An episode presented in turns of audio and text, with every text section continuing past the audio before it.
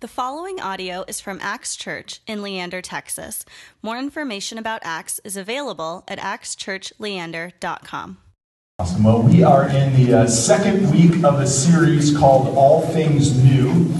And uh, in this series, we're, we're looking at, at, at, this idea that the arrival of Jesus makes all things new. And so last week we just kind of kicked off the series. But this week, the first thing we're going to look at is, is how the arrival of Jesus brings new joy into our lives. What does it mean that the arrival of Jesus brings new joy? And, and joy is a really hard word to define. Uh, I don't know if you have a good definition for it. Uh, I really don't. Uh, I, feel, I feel like joy is really one of those things where like you know it when you see it. All right, that's just kind of how joy works. A little hard to, to put words, you just know it when you see it. Um, and so, in just a moment here, not yet, uh, I'm going to show you all a picture of, of a time when I experienced joy. Uh, it, was, it was a few years ago, and, and I just want to set up the context. It was Melissa and I's first year of marriage, and uh, we were living just outside of, uh, of St. Paul, Minnesota. And uh, if you've ever been to our church even once, uh, you know that, of course, uh, we love the Green Bay Packers.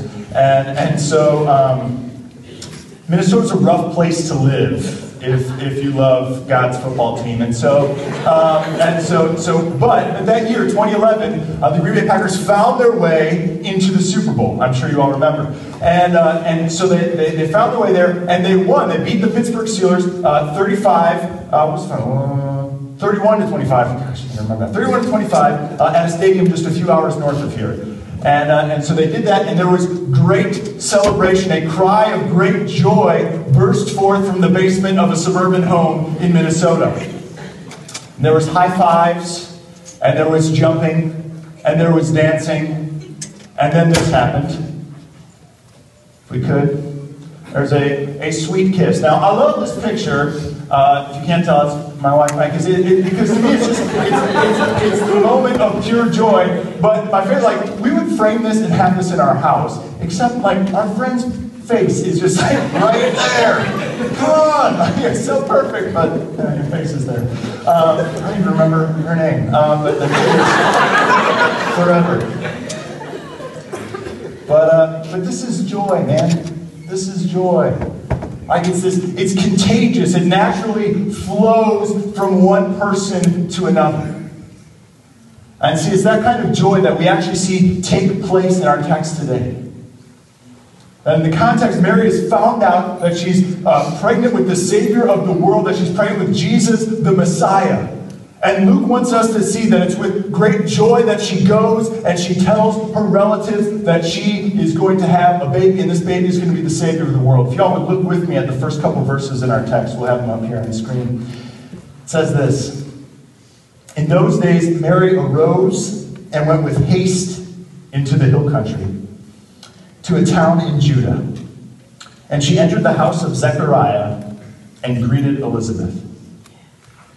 And so Luke tells us, the gospel writer Luke, who wrote this text, says that, that Mary finds out she's pregnant. She gets so excited that she travels 100 miles. That's about how far it was from Nazareth to this tiny little town in Judah. Travels 100 miles while pregnant. And he says she does it with haste. And she's excited about it. She goes to tell her relatives, Elizabeth and Zechariah. Now let's consider our context here for a minute, right? Mary is a teenager probably not very well off, pregnant, and not married.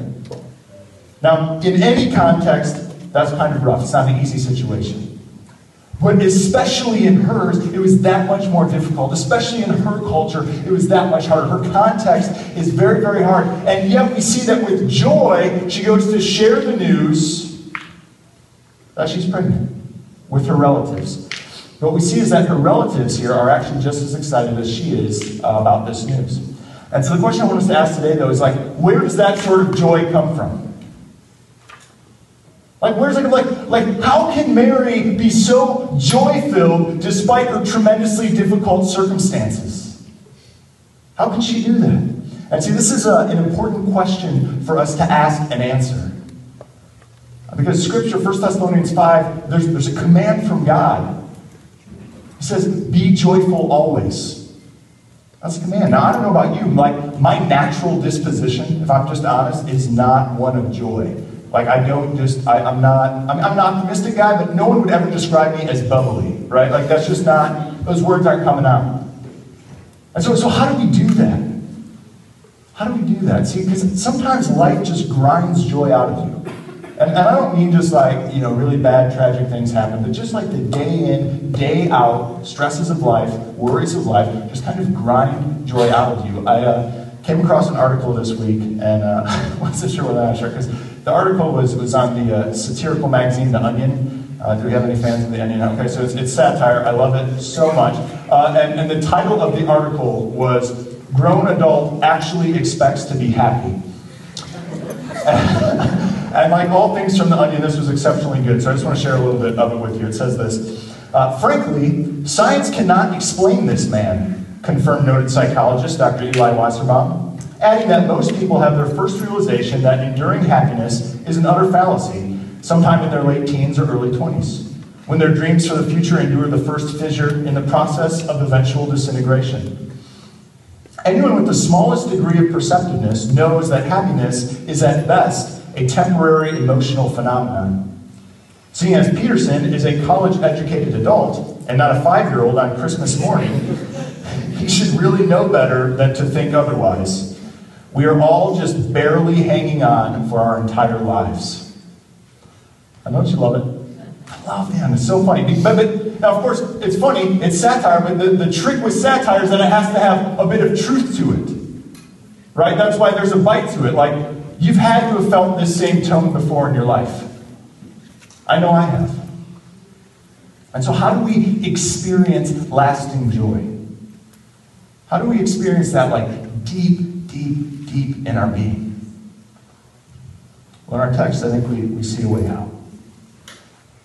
You experience lasting joy by experiencing a great reversal with great humility and simple faith. You get lasting joy by experiencing the great reversal with great humility and simple faith. All right? So, great reversal. Here we go. Uh, if you were to read through the Gospel of Luke and just read it as a piece of literature, which is where our text is from today, uh, one of the themes that you would see emerge in the text is a theme of reversal. That again and again throughout the Gospel of Luke, the low are brought high, the poor are seen as rich, the outcasts are brought in. That the way things normally work are flipped upside down. Again and again, there's a great reversal. And we see this actually take place in our text. That in just one verse, Luke gives us a picture of a great reversal that's going to happen throughout the rest of the Gospel. Look with me at verse 41. It says this And when Elizabeth heard the greeting of Mary, the baby leaped in her womb and Elizabeth was filled with the Holy Spirit. Now, this text is just pregnant with meaning, pun intended. Uh, seriously, the, the first person that, that Mary tells about the coming Messiah, the first person she tells is not who you think it would be. See, uh, the verse before tells us that, that Mary went to Zechariah's home. So Zechariah was a man, which meant he inherently had a higher status in their culture than Elizabeth did. But on top of that, he was a priest. So he's a leader in their community of faith that she's about to tell the Savior of the world, who's from that community of faith, is coming. So everyone would expect, well, the first person that's going to find out about the Messiah is going to be Zechariah. He's the big dog. But you can almost see the picture, right? Zechariah standing here, and Mary goes, Elizabeth, guess what? right? And tells her, I'm, I'm, I'm pregnant with the Savior of the world. But what's, what's even more amazing is that Elizabeth isn't the first one to respond with joy. No, in fact, a member of society who's the most neglected, most forgotten about oftentimes, is the unborn baby. A John the Baptist, the baby inside of Elizabeth, leaps at the presence of Jesus. It's amazing. Now, of course, babies move in wombs all the time, all right? There's no miracle there. But what Luke is telling us, the reason he's telling us this is because he's actually saying this is actually fulfillment of something that's happened earlier in the Gospel of Luke. See, earlier in the Gospel of Luke, the angel Gabriel, great name, shows up to, to the priest Zechariah and says, Hey, uh, you and your wife are going to have a kid. It's going to be John the Baptist. And he says this about John the Baptist. He says, He will be filled with the Holy Spirit even from his mother's womb. And so, just a few verses earlier, an angel tells Zechariah that John the Baptist is going to be filled with the Spirit even from his mother's womb. And so, in this text, Luke is showing us hey, it's being fulfilled right now. It's happening right now. He wants us to see that this unborn baby is moved by the Holy Spirit and impacted by the presence of Jesus. And then we see the text taken to another level. It says, And Elizabeth was filled with the Holy Spirit. And that's Scripture's way of telling us that this woman, that Elizabeth, is about to speak the very truth of God into this situation. Now, what does that tell us? Let's Let's, let's recap this great reversal because that's what this is. This verse is a great reversal. Just recapping the story so far. There is a poor teenage pregnant girl who travels from uh, to a small town on the backside of nowhere to visit her elderly relatives and tells them that she's pregnant with the Savior of the world. And the first person she tells is the wife of a priest on the backside of nowhere. And the first person to respond with joy is an unborn baby. This is a great reversal. And what does that tell us? It tells us this the work of God's Spirit is not limited by age, gender, or socioeconomic status. The work of God's Spirit is not limited by age, gender, or socioeconomic status. And you say, all right, well, what does that have to do with living into joy? I thought you said that's what this is about. What does that have to do with living into joy? Think about this with me. Think about the implication of this. Okay, an unborn baby leaped at the presence of the Savior. What does that mean about us living for joy? What it means, first of all, is that I think it means your kids can teach you about God. And that there's actual joy in that. So, one of my favorite things on Sunday morning is uh, my main man, Roland, little guy who sits up here, my front row partner, the only one. Thanks, Dan. Thanks, Dan. Um, and, and he says the creed louder than all of you. You guys don't know us because he's in the front row. But he says it louder than everyone else. And it, just, I love it because it reminds me of the boldness we're called to have in our faith. Right? And don't you love when our kids run off to Kids Quest? And they run to hear about Jesus. Man, it just makes me think of all the things that I run after instead of running after Jesus the way our kids do. Uh, I think about when I'm at home and, and uh, I, I, try to read uh, the children's Bible and I try to read it to Titus, and all he wants to do is just flip through the pages and find pictures of Jesus. He's like, Jesus, Jesus, Jesus. wants to do. It's a good way to read the Bible. Or when we, we baptize an infant here, and we're reminded of the total dependency that we have on God. It's absolutely nothing we do, but it's total dependency on Him and His grace. See, our kids teach us, and there's, there's joy in that. We can live in the joy when we recognize that God's Spirit works regardless of gender, age, socioeconomic status. And see, there's another implication of that, too. See, you, you caught that, that a mom is filled with the Spirit and speaks God's truth? Guess what? Moms today can still speak God's truth. And grandmas too. And grandpas and dads and uncles and aunts and cousins and husbands and wives and friends and coworkers. See, this tells us that, that wherever God has placed you right now, that God can use you to speak his truth right now. And see, what that means is that purpose and joy can be found every single day. Every day. You see, the great reversal is that God does his work in the world, not through the strong and the powerful, but God does his work in the world through everyday, ordinary people like you and me. The great reversal is that God uses messed up, sinful, broken people like you and me to proclaim the good news of our Savior Jesus to a hurting world. There's joy in that, isn't there?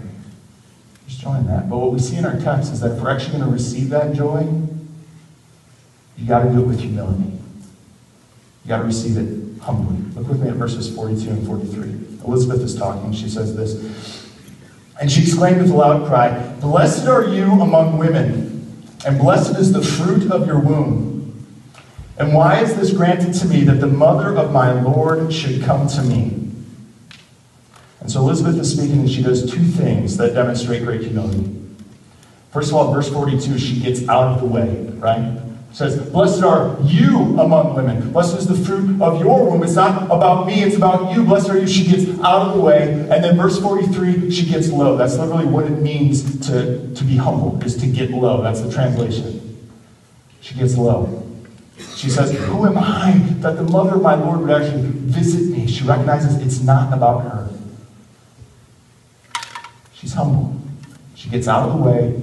She gets low. And there's joy in humility. There's joy in humility. And see, the opposite of that is true. There isn't joy in pride. And see, pride can come at us in two ways. First of all, it's kind of the traditional way of pride where you're just arrogant and think you got it all figured out, and you know everything. And I don't know if anyone else has friends like this where they are just certain they know all of the answers to the world. And I'm just like, what is that like? Know, how do you know these things? Uh, but, but that's, that's pride, right? Pride, but pride also manifests itself in a second way that's a little bit more subtle. We don't notice it. But pride often manifests itself as a pity party. You see, what Elizabeth could have done here is she could have said, Oh, well, why didn't God choose me? Why didn't He use me to do this thing? Aren't I special? What about me, me, me? That's just a different way of pride working in her life. The focus is on her. See, there's great joy in humility because humility only comes to those who have the strength to get outside themselves and look to the good of another person. So, um, Christmas is coming, and my in laws asked me to put together a Christmas list.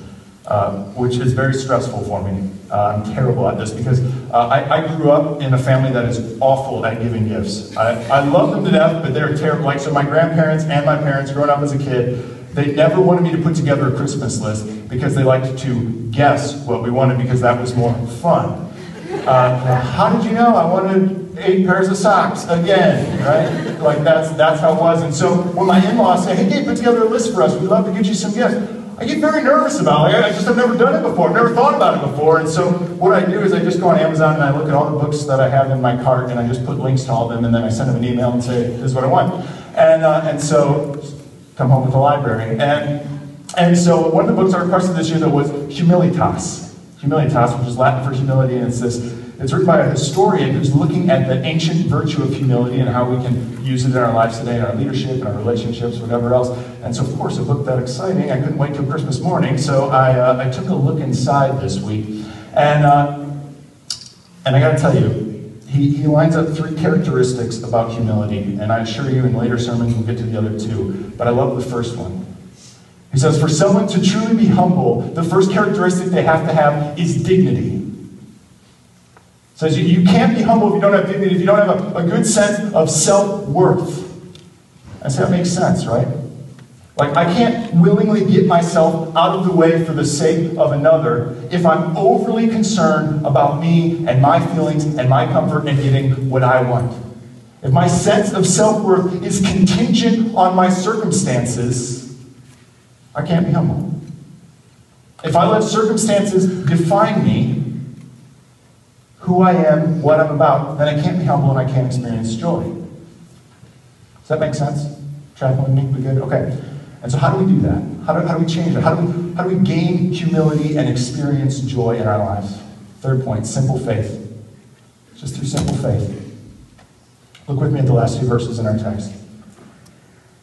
Elizabeth is still talking, and, and she says this to Mary For behold, when the sound of your greeting came to my ears, the baby in my womb leaped for joy. And blessed is she who believed that there would be a fulfillment of what was spoken to her from the Lord. So Elizabeth says, Blessed is she who believed what was spoken to her from the Lord. Blessed is she who believed. And so this is important to note because this is once again Luke pointing us back to something earlier. See, when, when Zechariah was, was in the temple and the angel Gabriel showed up to him and said, Hey, you and your wife Elizabeth are going to have kids. And Zechariah and Elizabeth are, are very old. And so Zechariah's response to Gabriel, and this is a, a very literal translation from the Greek, was, Bro, like, do you realize how old we are? Like, do you get how this works? It's not going to happen. We're, we're not going to have a kid. And then Gabriel responds, and I love his response is gold. Also literal translation. Says, Son, like, do you know who I am? So, like, I stand before the throne of God all day, every day. If I say something's going to happen, it's going to happen. You're going to be quiet for a while. That's what happens. So, what Luke's doing here is he's intentionally drawing us to, a, to see a contrast between Zechariah's pride and unbelief and Mary's humility and belief. And see, it's because of this belief that Elizabeth says Mary is blessed. You can translate the word blessed. There's all sorts of different ways to, to understand that word, but one of the ways to understand it is joyful. Is this idea of, of exploding with happiness, bursting with happiness. Why is she so happy? Because in humility, she simply believed what God said he was going to do. She just simply took God at his word and trusted in his promises. So she's filled with joy. Mary is joyful regardless of her circumstances because she believes in the promises of God. Can you say the same thing? Can you say the same thing? Are the promises of God that present in your life that you can face all things with joy? So last year, Time magazine ran an article uh, about a study recently done by the American Psychological Association called Stress in America. And, uh, and in this study, uh, the demographic that is, you know, they found in this massive research study on stress in America, the demographic that is most stressed in this country is millennials. Millennials, my generation. So those aged 18 to 35, they keep making it bigger. So aged 18 to 35, I say that's the most stressed uh, demographic in our country. So that's me, that is a lot of our congregation. And so then the researchers asked why, like, like why are, are these 18 to 35 year olds so stressed out? They said, is it the job market? Is it life transitions? Is it, you know, whatever else? And so they, they took away um, all the all the, the, the control situations said, all right, here's someone who has a job and money. Is he still stressed? Yep. Here's someone who doesn't have a job and money. Is he still stressed? Yes. Here's someone who has kids who doesn't. Are they still stressed? Yes. And across the board, there's, there's really no variable. No matter where they were at in their circumstances, they were still really stressed. They said, so what changes? How does a millennial and 18 to 35 year old go from, from being stressed to being less stressed in their journey in life? Well, they learned something called the U curve. That sometime in your late 20s, your happiness index begins to drop. And so millennials become less stressed as a general unhappiness about life begins to sink in and really peaks at your mid 40s. And then you get back up to your normal, your, your 20 year old levels of happiness when you're in your 60s again. So that's comforting. right? Don't worry, your stress levels will go down as a wave of crushing sadness enters into your life. Right?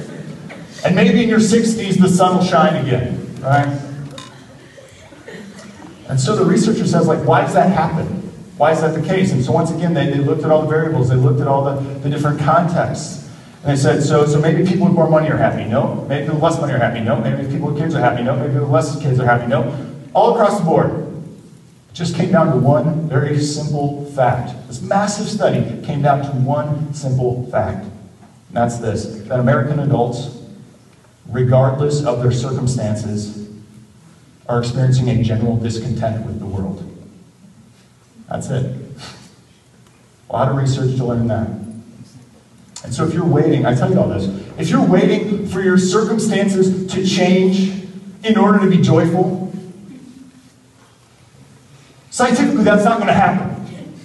That's what we're seeing here. And so we look at Mary and Elizabeth and we say, well, what's their trick? How did they pull this off? There's something different going on with them. It's not their circumstances that are dictating their joy, it's something else. And what is it? It's humbly believing in the promises of God. I, it's so simple, but that's it. It's humbly believing the promise of God that there are things that are hard in this world, that there's circumstances outside of your control, that there's stuff that you just can't fix. But in the midst of that, it's simply trusting in God to be faithful. Trusting in Him to be who He said He was, trusting in Him to fulfill the promises that He said He would.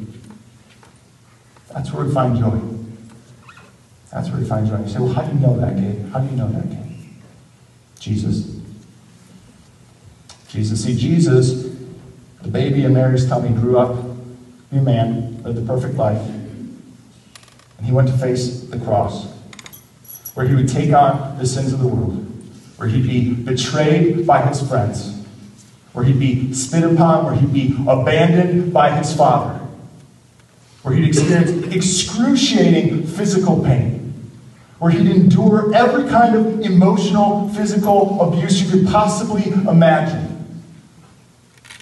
And Hebrews 12 2 says that Jesus went to the cross for the joy set before him. Jesus went to the cross for the joy set before him. Jesus goes to face the worst experience in human history for the joy set before him. Why was Jesus joyful at facing the cross? Of course, he was grounded in the reality of it. Read the Gospels. He's sweating blood. Okay, he's there. He's present. Why is he joyful in the midst of it? You. That's why. Because he knows what he's heading into is going to open wide the gates of heaven for you.